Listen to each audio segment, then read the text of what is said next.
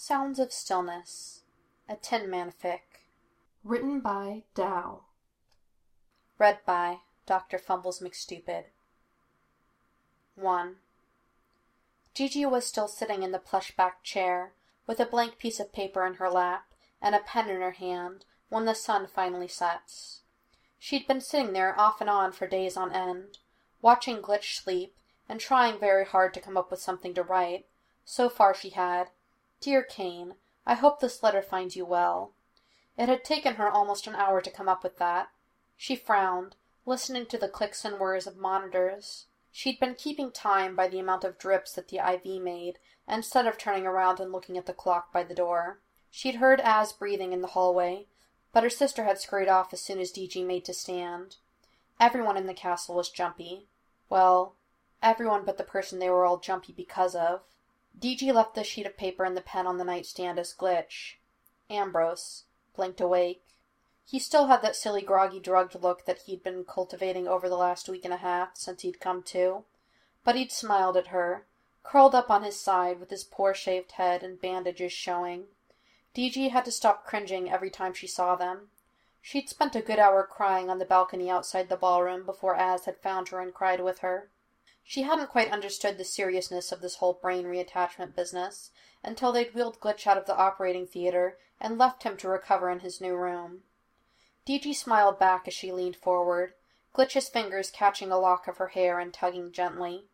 She grinned because it was a familiar gesture, which meant he remembered, and she let him lift the covers as she kicked off her slippers and curled up next to him, sliding carefully under tubes and wires until they were tucked together and a position that they had worked out over the last few days.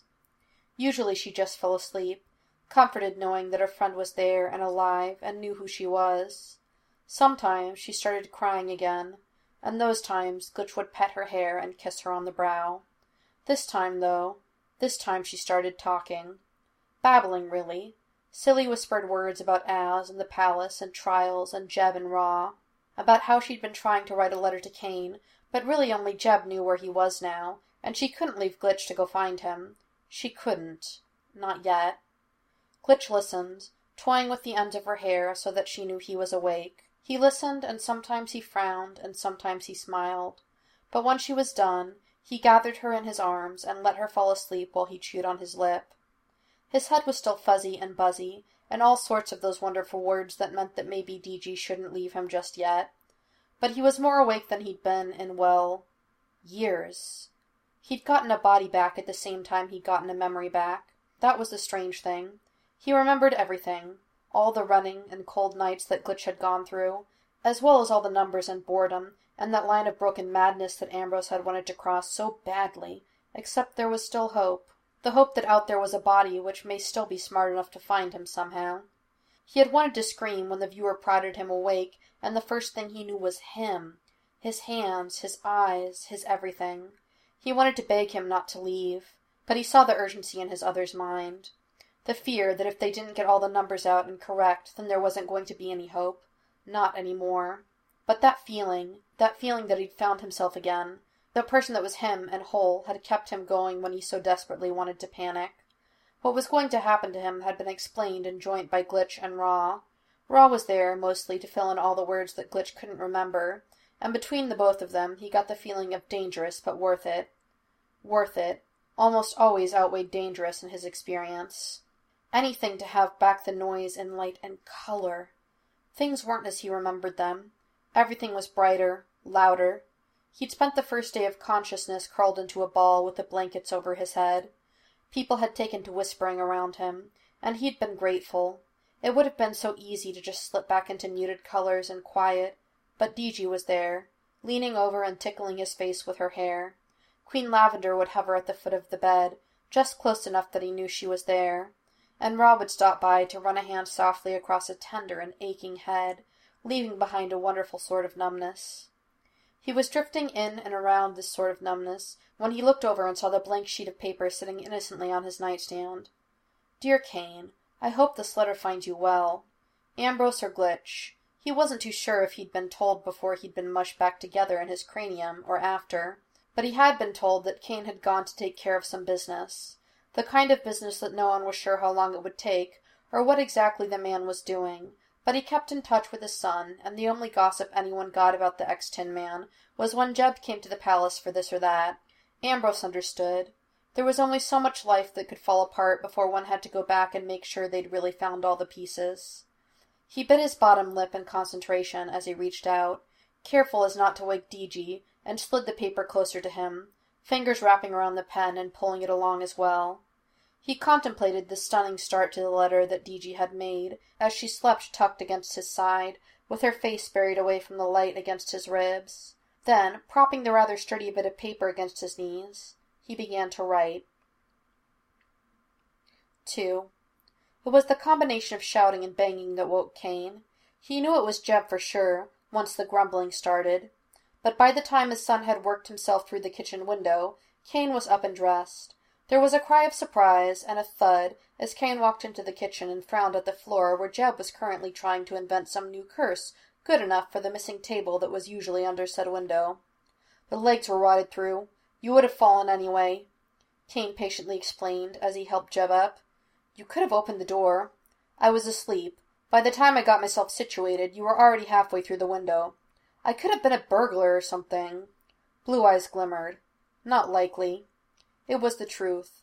Even a burglar wouldn't find a good enough reason to ransack the rotting looking cabin by the White Elm.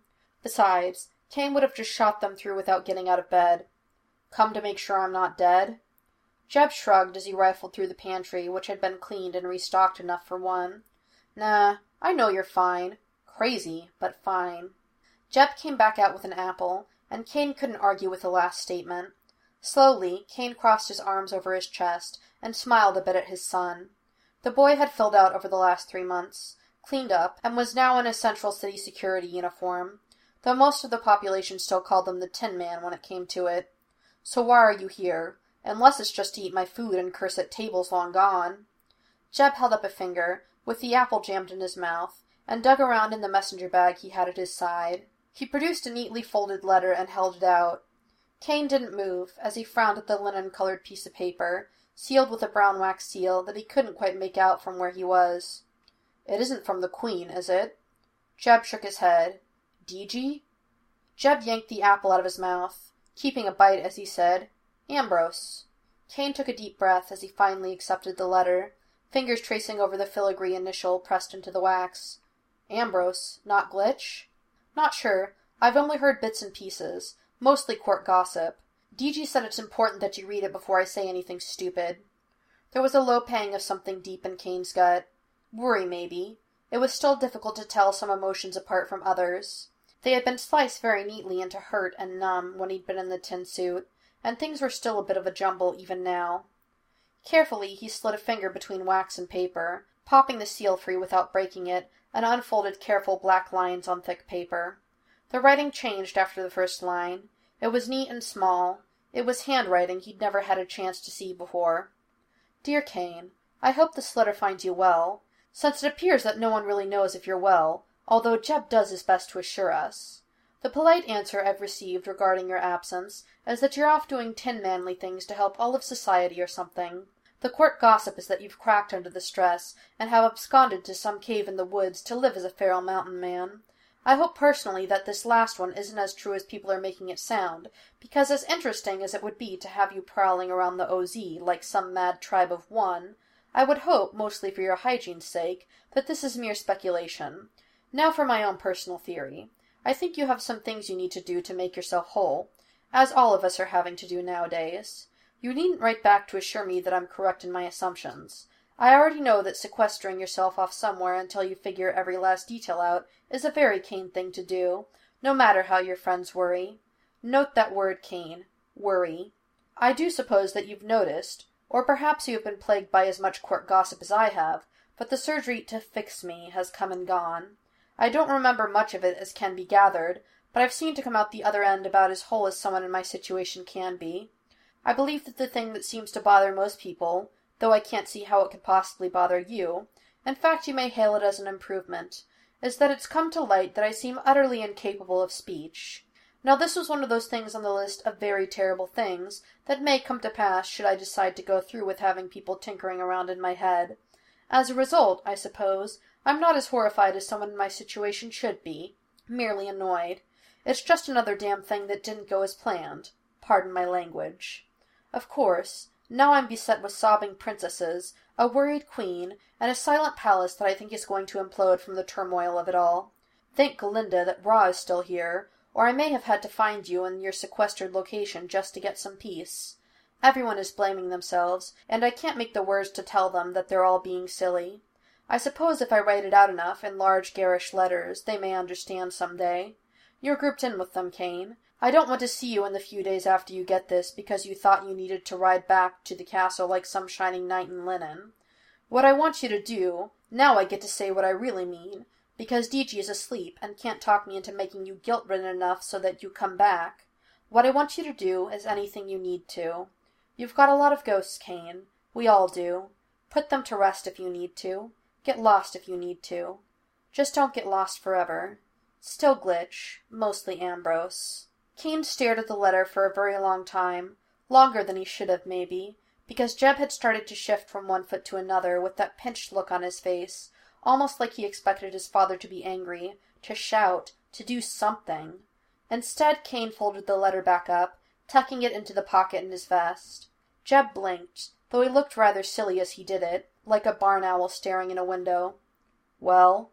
Well, what? Cain asked. It was a letter from Ambrose. Did he have anything good to say? I mean, about his condition? It's personal. Jeb rolled his eyes and yanked his bag off his shoulder, dumping it in the corner of the kitchen before he went off to inspect the rest of the house to see what all Cain had been doing out here alone for days on end. Cain waited a moment for Jeb to go off fretting about grown men and silly secrets before he let out the breath he was holding. Ambrose was right. It was just another damn thing that hadn't gone as planned. What had gone as planned had been perfect and wonderful, but now, now there were all these pieces and loose ends. Zero had been taken to trial, and it was quite obvious that the man was not going to see the light of day for a very, very long time. All sorts of minions and tiny rebellions had come out of the woodwork once the queen had retaken her throne. So much had to be cleaned up on a much grander scale than Cain had been ready for. It had been such an adventure when they'd started, something so large and epic that Cain didn't have the luxury of getting caught up in the details and mired in his emotions that he could just as easily pretend weren't there. He'd fallen out of the suit into something he'd never expected, and now Cain knew very well that he wasn't quite whole, but there wasn't any magic or surgery that was going to fix that. 3. Ambrose had to reflect that being rendered mute had its advantages. First of all, no one expected him to explain anything any more. He never had to express himself with more than a twist of his mouth or a nod of his head. Also, he discovered this little pout he could make that shooed everyone out of the room all at once. It was so successful he thought he should patent it. He was currently in bed, still in bed, bedridden for so long that he thought he was going to go mad. Reading. DG had been an angel and raided the library for him, and even dug up a pair of spectacles that he recalled he needed, though the prescription was a bit off. He'd have to see an optometrist on top of all the other various medical personnel that breezed in and out of his bedroom like particularly annoying gnats. No, he still couldn't talk. No, he hadn't been particularly trying to.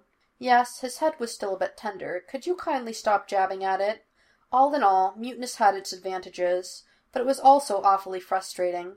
He'd been scolded by the Queen for a very rude gesture he'd given to a doctor a few days ago, as a response to some inane question about his bowel movements. Of course, it was a gentle scolding, hiding a smile. Ambrose was certain that as soon as all the doctors and their orders cleared out, there was a chance that he was going to become rather spoiled. Well, he was a hero, wasn't he?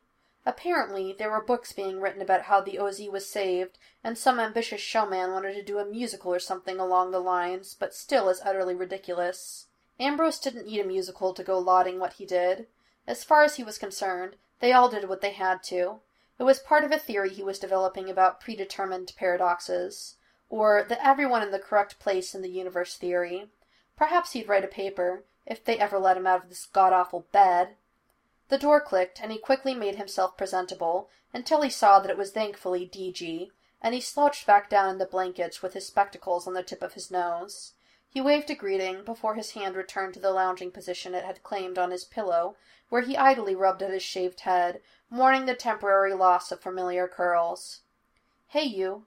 Mom says you aren't going to be allowed around the doctors any more if you make them leave the palace. Ambrose grinned, looking as innocent as he could. He'd wondered if the temper tantrums he'd thrown this morning had indeed any effect on the staff. D.G. flopped on the bed with him as he scooted over to make enough room for her between himself and his books. Do you need any more books? I'm not sure the library has any more sciency sounding ones. You may have to start reading fiction. She grinned at the face he made, adding, Oh, I'll be sure to grab you a lot of romance. I know you love those heaving bosoms and compelling storylines. He frowned as he tugged on her bangs, making her chuckle. Okay, okay. I'm here because you, out of anyone else in the palace, mind you, not me or Raw or my mom, have received a telegram from Cain. Eyebrows shot up questioningly as D.G. pulled the small blue envelope out of her sleeve. Cain had sent him a telegram? This was a monumentous occasion. He fingered the little square as D.G. got up and sat down in the hideous Paisley chair, kicking her feet. Well, are you going to open it? Ambrose would have come up with something of a retort that any word from Wyatt Cain was like a fine vintage wine that one better savor because it was the last you were ever going to get. But that required entirely too much mouthing and pantomime than he was up for at the moment, so instead he just shot her a look indicating patience, and tore open a little blue envelope. Glitch, mostly Ambrose. Ignore all rumors. Just as crazy as I ever was. You don't need to tell you how right you are. Keep yourself together. Don't let DG pester you. She'll figure it all out soon. Lost. Don't know for how long. Wyatt Cain. A smile had crept across his lips. First of all, all of his theories were right. Second, gods, Cain loved making people worry, didn't he? Well, is he all right? Does it say when he's coming back? Ambrose pursed his lips as he folded the telegram up carefully and slipped it back in its little blue envelope. D.G. crossed her arms and pouted as fiercely as she could. You aren't going to let me read it, are you? A moment passed before Ambrose smiled and shook his head. That pout didn't work on him when she was five, and he'd be damned if it worked on him now. Dang it! Jeb didn't get to read your letter either! Ambrose silently chuckled as D.G. pounced on him.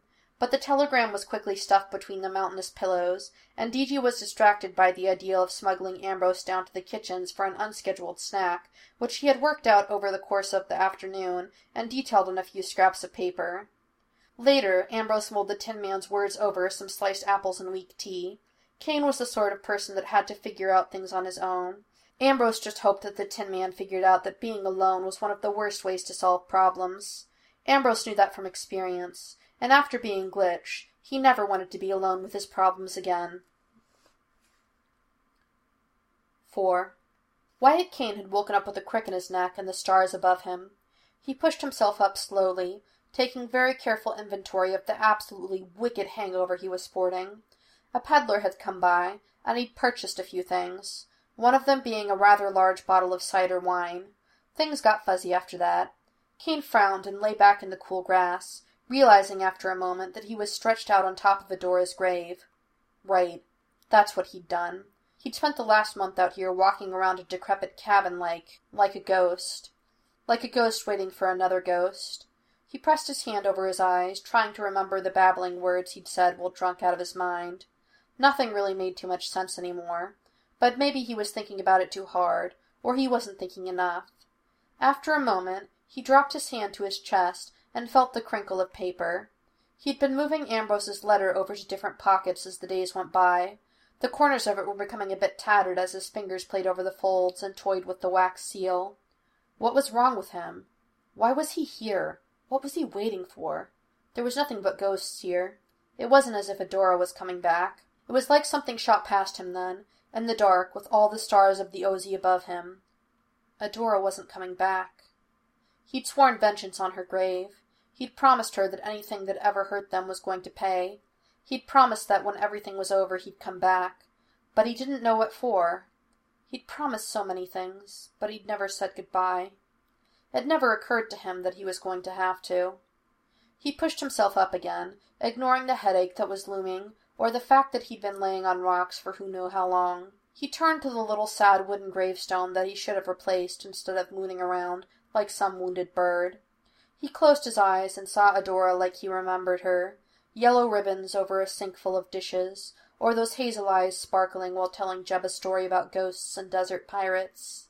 He twisted his wedding ring in circles around his finger, while he fought the welling, sickening pain in his stomach. It was strange, then, how Adora faded into D.G., a strange smear of something running into what had been the same scene over and over forever.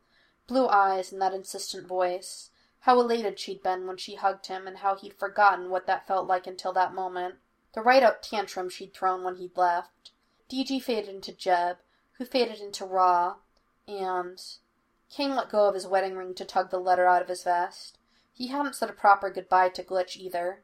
He just waited until he couldn't smile any more, or shake any more hands, and then he'd gone out the back door with D.G. yelling and Raw in the corner of the kitchens with Az. He'd looked up and seen Glitch in the conservatory window, and that had been the last of anything. Until the letter. He didn't say goodbye to Glitch, because he was the only one that Cain was afraid would convince him to stay. It was another few minutes before he was able to stand, and apologize to no one, maybe himself, before he weaved back into the house. It baffled Cain how a bottle of cider wine and a night under the stars could change so much. 5. Ambrose supposed that he was listening intently over lunch about the issues that the OZ was facing and the actions being taken. After all, he was taking very careful notes, accompanied by various doodles of prancy-looking noblemen, and there was one in the bottom corner of a piglet wearing Cain's hat. After a round of theories as to what the Tin Man was up to when around the table, D.G. had gone with Pig Farmer, and that had been the end of that. Royal lunches were always entertaining, since they never seemed to be too terribly formal, but the out-of-town guests were still invited. The Duke of Northrop was currently blinking a bit too much, as D.G. explained about something from the other side called a water wiggler. Ambrose was going to have to look into that. It sounded reasonably entertaining, and as if it could also be used as a weapon at any moment. Ambrose? He looked up when the Queen called his name, feeling just a little bit caught, since he was currently doodling the Lady Regina's latest hairstyle, only with caps popping out of it like he'd been expecting when he first laid eyes on her. He smiled and nodded to indicate that he was listening, as the Queen fiddled with a glass. Just how are the plans for the reclaiming of the the Sunseeder Tower coming? Hells, he should have known he was going to get asked that sooner than later. He supposed the truth would be better than anything, so a grin turned into a frowning shrug, and the Queen nodded. Not well? A shake of the head confirmed it, and then, wait for it. Well, perhaps if you allowed yourself an assistant. Ambrose rolled his eyes behind his notebook. He was glad when lunch was over, slipping out of the atrium with a bow and an apologetic look as he skipped the last course. It was fine. Everyone still assumes he was feeling ill from time to time, which wasn't really true after the last few months, but he'd be damned if he was going to correct anyone. Ambrose made his way up the palace stairs, not turning left to head to his own rooms, but turning right and heading up. There were issues about the witch's tower that he wasn't going to tell the queen. First of all, how any of the blueprints anyone tried to make of it always ended up rather fundamentally incorrect. Ambrose suspected some sort of leftover magic. Second of all, how he hadn't quite got up the nerve to go into the upper stories. The issue he kept running into was that, well, it was Azkadellia's tower. She knew all the ins and outs of it, However, if he were to tell that to the Queen Ambrose stopped outside the door, held together with wrought metal and the pattern of morning glories. The Queen would tell him to work directly with Az, which was more than impossible, if not for him, then for her. He hadn't seen Az for more than five seconds at a time since the surgery. It had been three months. Three months, and all he'd seen of her was her back as she scurried away from him. She'd stopped coming to lunches and dinners when he started. He reached up and rubbed at his head, his fingers following the fused zipper that remained. His hair was growing back at least, half an inch maybe, not quite enough to curl yet, but the doctors said that he would always look like a zipper head. He supposed it was a reminder of a time he shouldn't forget. However, he was getting the feeling that it was directly standing in the way of Az looking at him. Which, well, which just wouldn't do. He slid down the wall opposite to the door that never opened, listening to the movement of its occupant. It was a confused muddle of emotions when it came to Az. He'd been so angry and terrified of her when he was Glitch. Then everything came together, and he was just left with this sick feeling that he should have done something. They couldn't believe Az was doing the thing she was doing, and. And they'd been right. It hadn't been Az, but the poor thing had been trapped there all along with that creature. He felt as if he should have known that their sweet Az, that their patient and level headed Ascadee, could never do the things they blamed her for. Gossip swirled around her worse than anyone else. He wasn't surprised that she hadn't come out of her room for more than a few hours at best. Sometimes he didn't want to come out of his lab at all, but he was much more easily coaxed than their Azcadi.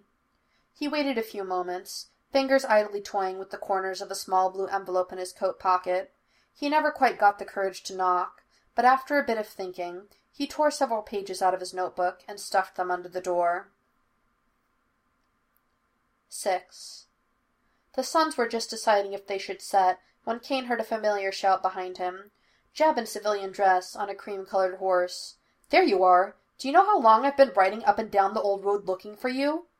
Jeb rode up and dismounted, keeping one hand on the reins as he matched up with his father. I sent you a telegram. I know, I got it. I was just hoping to catch you before you left the cabin. Cain tipped his hat up as Jeb dug through the saddlebag on his horse. Here, because apparently I'm your personal mailman. Cain grinned as this time two envelopes were produced, one tied shut with a blue ribbon and a silver seal, with the other bearing the same brown seal. I'm pretty sure the first one is from DG, and if it's anything like the conversation I got last week, she's looking pissed. I guess I should tell her something. Eventually. You know, so I don't get yelled at on your behalf, I've been taking it out to hiding out with Glitch when DG's on the prowl. Is she having trouble? I guess it's just that whole becoming a princess thing. Also, Az has been acting stranger. Stranger? Stranger than normal. Rumors are flying fierce, and DG thinks they're starting to affect her.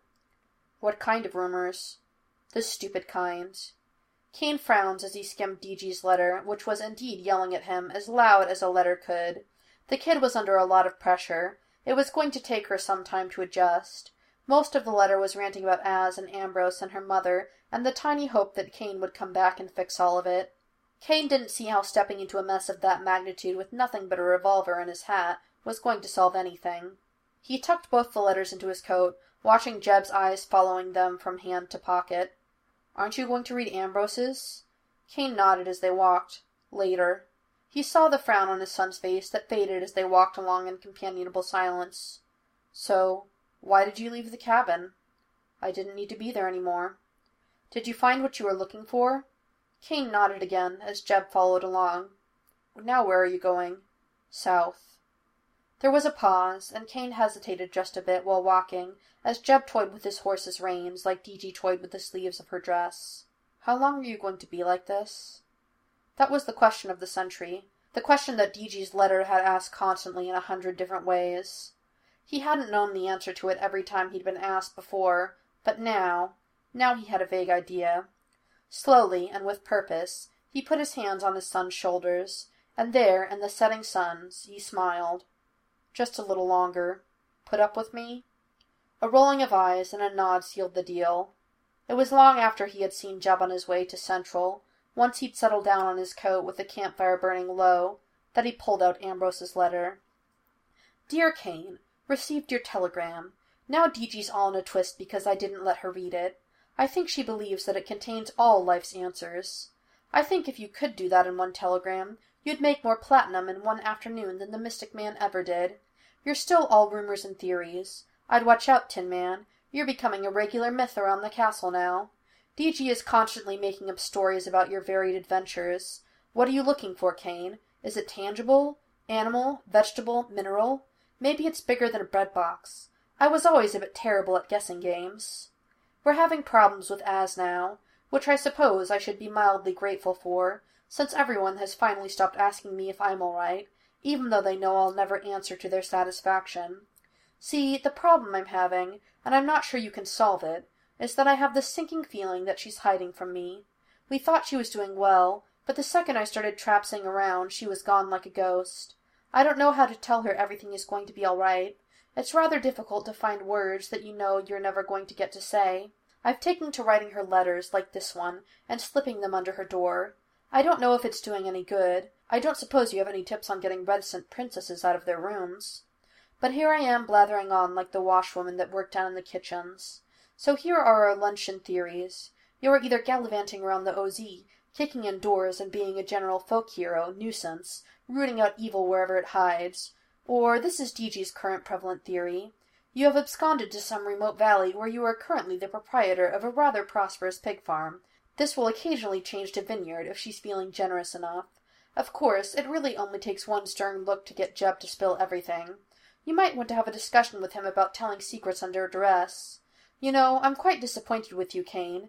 You were supposed to be the sanest out of all of us. A little cold, certainly, but you knew which way was up, and I suppose, in the case of the Northern Palace, which way was down. You'll never know how much I fretted about finding you out in the snow like that, but perhaps I am saying too much, being too judgmental. I never seem to get to go on these long rants any more unless you're involved. Take care, Cain. Don't break down too many doors, or fuss over too many made-up pigs or grapes. I'd say the best advice I can give you is, if you're lost, try going back to the beginning. Glitch or Ambrose, depending on the hour. The fire had died down to the point of embers, and Cain leaned forward to prod at it and toss a few more bits of found debris on it. He folded the letter up carefully and tucked it into his coat along with the first. He couldn't imagine Ambrose silence, sitting mutely by the Queen, which he was bound to be. Maybe that's why the letters were oddly comforting. Glitch wasn't Glitch, and Ambrose wasn't Ambrose without the nattering wall of words that came with him. Cain wasn't as comfortable with change as he used to be. When change meant that men could come to your house and lock you up and drag away your family, one tended to shy away. One tended to find the familiar, the beginning. Cain thought of it as he leaned back and stared at what stars he could see, his fingers brushing over the spot on his hands where his wedding ring used to be. If you're lost, try going back to the beginning. It wasn't much, but it was a little bit more than Cain had started out the day with. 7. In about three seconds, Ambrose was going to crack under the pressure and roll his eyes. In that moment, the Queen was going to know that he wasn't taking her conversation seriously at all. I mean it, Ambrose. If you need any assistance at all, you only need to ask. He sighed and scribbled down in his notebook, It's fine, your majesty. I've just run into some unforeseen complications. Nothing that DG can't help with. See, there, written in black and white, DG was helping. He was fine. Queen Lavender frowned, and Ambrose knew that if he didn't control his body language, he was going to be ending up having to write a lot more than a few sentences to his queen. I would like it very much if we were able to dismantle that tower before the solstice. Now, DG said something about magic? Hell. He wrote quickly, knowing that sooner or later DG was going to give up everything and they were going to have to tell her mother that the only way to get into the very upper floors of the witch's tower was to have Az do it. Something he'd never ask her to do in a million years. He said as much in his letter to her. There seems to be a touch of magic on some of the doorways. It baffled DG for a bit, but we think we're really making headway now. Have you spoken to Azkadellia about it? Son of a... Various words that he most likely picked up as glitch in the realm of the unwanted flittered through his mind as a thin smile graced his features. I didn't wish to bother her with something so trivial, your majesty. She still isn't seeing you, then? He blinked as Queen Lavender walked a bit ahead of him, her skirts trailing along the pathways of the conservatory. Her hand came out to filter across the dormant roses, and Ambrose watched them bloom, wishing everything could be so easy. He opened his mouth and then closed it, finally settling for just shaking his head when the Queen turned her gaze back towards him.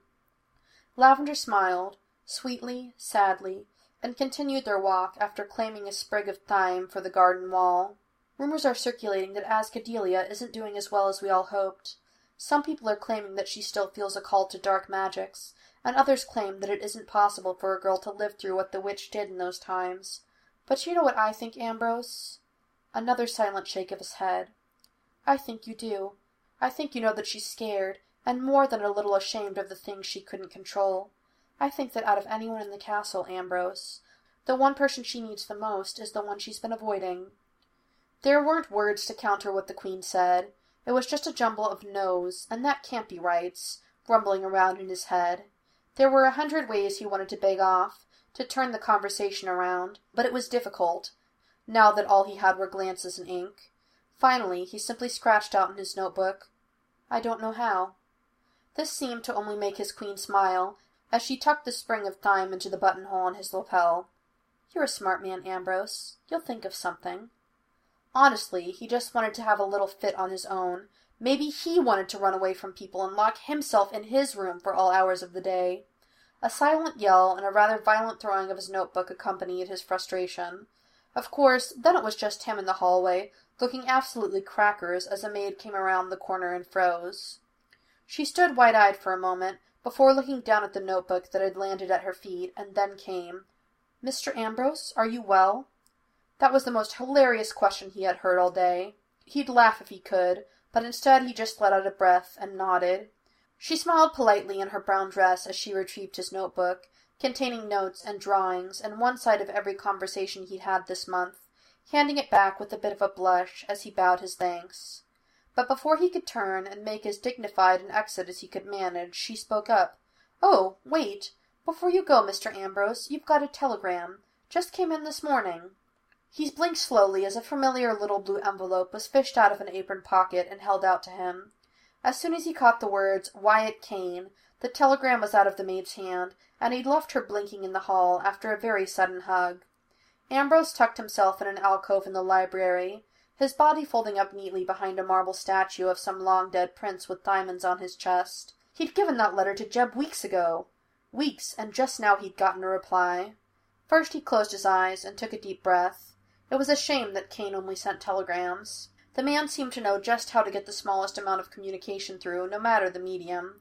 God forbid he write a letter, or gasp, find a telephone.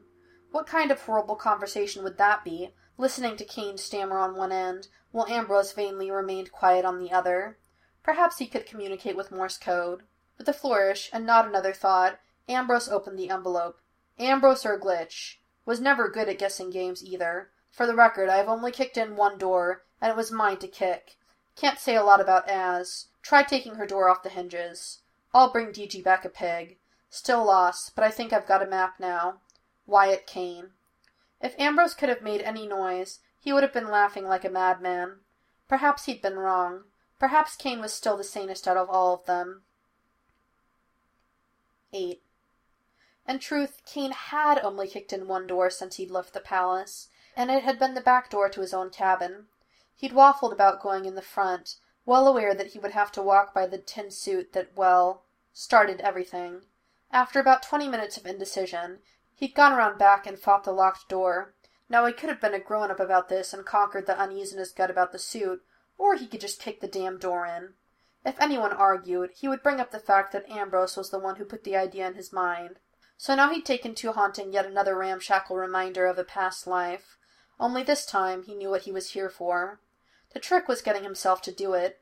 First he cleaned the cabin, salvaging what furniture he could, and tossing what he couldn't in the fire that burned cheerily in the kitchen grate. The living room was uninhabitable, as was the bedrooms. Thankfully, the water closet in the back had stood strong. Once he'd finished cleaning, he got up the nerve to walk to the nearest town and sent Ambrose a telegram. He sat there until the sun set, trying to think of anything to say to DG that didn't mean he was a silly fool for worrying her. After a while, he decided that it was something she already knew, so he walked back. He'd been there almost three weeks before he finally walked around the house far enough to actually see it. It had glinted in the sun, hanging open, just like it had been the day DG let him out. He'd seen tin suits before. After. But this was different. This was turning the corner and seeing the dog that bit you. Sure, you'd seen other dogs before that, but none of them had been exactly that one.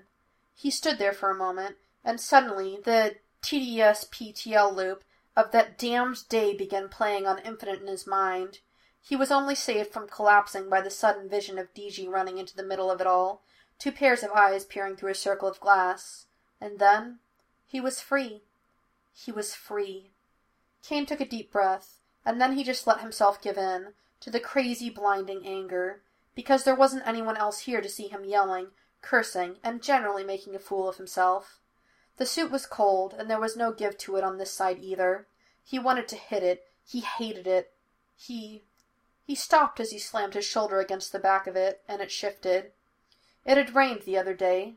The suit was sitting in mud, and in another moment so was Cain, digging frantically underneath it, pushing at the metal stakes that held it in its place until it fell over, suddenly with a hollow bang, making him scramble backwards, his hands and pants muddy. He blinked and stood.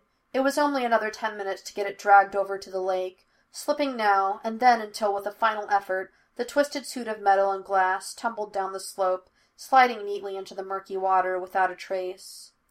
Cain sat on the edge of the lake, watching the last of the bubbles dissipate across the dark surface of the lake. He was wet, cold, and covered in mud. He scraped his left knee at some point, and his knuckles were raw and red, but he felt strangely light. Cain went out the front door the next morning. He stood on the porch drinking coffee out of a traveling cup, and his eyes roamed over the yard where the rain had washed away all traces of any struggle that had occurred the day before. His hands would be sore for a while yet, but they would heal. 9. It was an odd morning when Azkadellia returned from a sunrise raid of the kitchens, and found the door to her room completely gone. She stood in the hall for a moment, looking left and right, but not seeing anything that could be considered a clue to what had happened. Slowly she calculated that she hadn't been in the kitchens for that long. A few minutes at most. D.G. could have done it with magic, but Az wasn't so sure her sister had learned something like that yet. After a moment longer she stepped into her room and blinked as her hand went to automatically close a door that wasn't there, and so instead she crossed her room and sat down at her desk, where she had been mostly the last few months. There were letters and drawings scattered all around it, not all of them hers. Empty plates with bits of this and that. Her slippered toes skimmed the ground as she leaned back in her chair, her hair drifting back and forth as she rocked. Gingerly she picked up a small tin of violet flavored pasties and turned them in her hands, listening to the noise they made as she ate an apple tart and waited to see who would come through her open door. D.G. was the first, stopping in the doorway and blinking, looking as if she had gone a bit mad for a moment. What happened to your door? Astra shrugged, rocking back and forth in the chair by her desk. She watched D.G. step inside her room, and then jump out before jumping back in again with such a silly grin on her face that Az couldn't help but smile. They spent an hour talking about silly things with Az in her chair, and D.G. sprawled across the foot of her bed. Father came in that afternoon, with a lunch tray balanced in his hands, the lunch tray that usually got left out in the hall. Instead, it was brought in and placed on a free spot on Az's desk. She leaned into his touch as he hugged her from behind and kissed the top of her head. Maids came by, blinking and pausing before continuing on their business. Some of the braver ones asked her if she needed anything. Mother came in after lunch, bringing a bouquet of flowers in a vase, and telling her about the scene that D.G. had made at lunch when she tripped over her dress and taking the Lord of Melanchthor down with her. As Azkadellia listened and laughed while her mother brushed her hair and pinned it up. She got dressed in her bathing room before dinner, and stopped for a moment, staring at the girl in her looking glass. At the reflection that didn't shimmer or change or do something that she wasn't. Slowly she lifted her fingers and traced the lines of her face in the glass. Quietly she stepped out of her room, pausing at the threshold, just for a moment, before making her way down the stairs, and stopped at the hallway that led to the dining room. Instead, she turned and walked down the hall that she hadn't been allowed down when she was little, remembering a time when her and D.G. would stand at the end of it and yell until Ambrose stuck his head out of the room at the other end.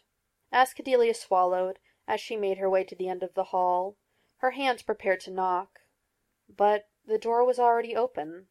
Ambrose was sitting at his desk, scribbling in a notebook as he shuffled through some papers covered with numbers and equations. He was half dressed for dinner, his coat thrown over the end of his bed. Next to the desk was her door, leaning against the wall. A moment passed before his hand paused in writing, and he slowly turned around. Az felt like she was frozen to the spot, the zipper gleaming in the setting suns. She wanted to scream, she wanted to run. But he had her door. Then, as suddenly as the sun breaks through the clouds, he grinned, and a thousand memories good memories memories of Ambrose telling her why the grass was green, and how music boxes worked broke through. Just like that she burst into tears, and he was there to catch her before she fell. He let her cry and babble about how sorry she was, and how he should never forgive her. But he just rocked her back and forth, rubbing his hand in circles on her back until she started to hiccup, just like when she'd been small. She wiped her face with her sleeve until he produced a handkerchief from somewhere and put it in her hands. There weren't words to explain what the witch had done to them, so luckily there didn't need to be any words to undo it. Az was still sniffing a bit as Ambrose gathered his coat and notebook and walked her down to dinner. 10. Maybe we should just tear it down. Ambrose nodded with his eyes closed, as Az tutted to herself and rifled through blueprints, marking out what parts were correct and which weren't, and where you had to tape them together to get something workable. D.G. was perched on a stool in his workshop, going over all the notes they'd taken while investigating the tower, including where traps were still active, and what halls didn't have power and therefore were extra creepy. Az frowned from her place sitting on the floor next to Ambrose, who was sprawled out on top of and under papers. "If we just tear it down it won't get rid of the magic. We have to do that first." D.G. groaned. "But that's the hard part." Az blew a lock of hair out of her eyes. "I know." The three of them had spent all morning demagicking doors and disabling machinery, all the while trying to leave rooms like the alchemy hall and the cells for last. "You know what we need?" D.G. said. We need to make someone else do this. Mother's too busy. Father and Tutor are going to be in the city this week. Raw's gone to bring Calm home. Jeb laughed at the idea, and no one else can be trusted. Az rested her chin on the tops of her knees and frowned. D.G. mimicked her, turning her feet on top of the stool, and spinning herself slowly while frowning. Ambrose was content to lie among papers. He'd spent the day peering into the tangled insides of something he half remembered inventing, but not to do that at the same time hiding quickly between Az and D.G.'s combined shield every time something magic went off with a bang or a hiss or a cloud of purple. Cain! Ambrose jerked with a start when D.G. cried out. Now that wasn't very fair. They had decided that they weren't going to guilt him into coming back, tower or not. But then D.G. was off the stool and jumping over him like some woodland deer, and Az had stood to peer out the workshop window. Well, it certainly looks like him. Ambrose was a scrambling ball of limbs and a pile of paper, and he shoved his spectacles up on his head at the same time he spotted the familiar shape plodding through the melted wet of the northern island. Couldn't be. Had to be. He joined D.G.'s rush down to the back door with Az and her lace skirts behind him. He let her slide ahead as he paused in the hall, just taking in the sight of Wyatt Cain coming through the kitchen door. With that damn hat and those blue eyes. The smile was new the smile that Glitch had only seen once or twice as D.G. stopped in the middle of the kitchen, breathless and grinning. "Are you better?" she blurted, and Cain laughed as he opened his arms and let her pounce on him. "Yeah, kid, I'm better." The next few minutes were a blur. A piglet was indeed produced for D.G. a miniature Gillikin potbelly to be exact, and Ambrose was at the same time scolded for telling Cain her silly theory, and praised because the thing was just so cute. Az got a hug as well, and a gift of embroidered ribbons, which she held crushed to her chest, all the while blushing furiously at yet another person that wasn't mad at her at all. The time seemed to catch up with Ambrose, because Cain was looking at him, his blue eyes soft, and Ambrose felt his stomach do a flip as a small smile brightened the Tin Man's features. I wasn't sure what you'd like. There were a thousand things Ambrose wanted to say, and he was glad he couldn't, because they all paled in the face of just walking two steps and throwing his arms around Cain. A thousand little pieces clicked into place when Cain hugged him back.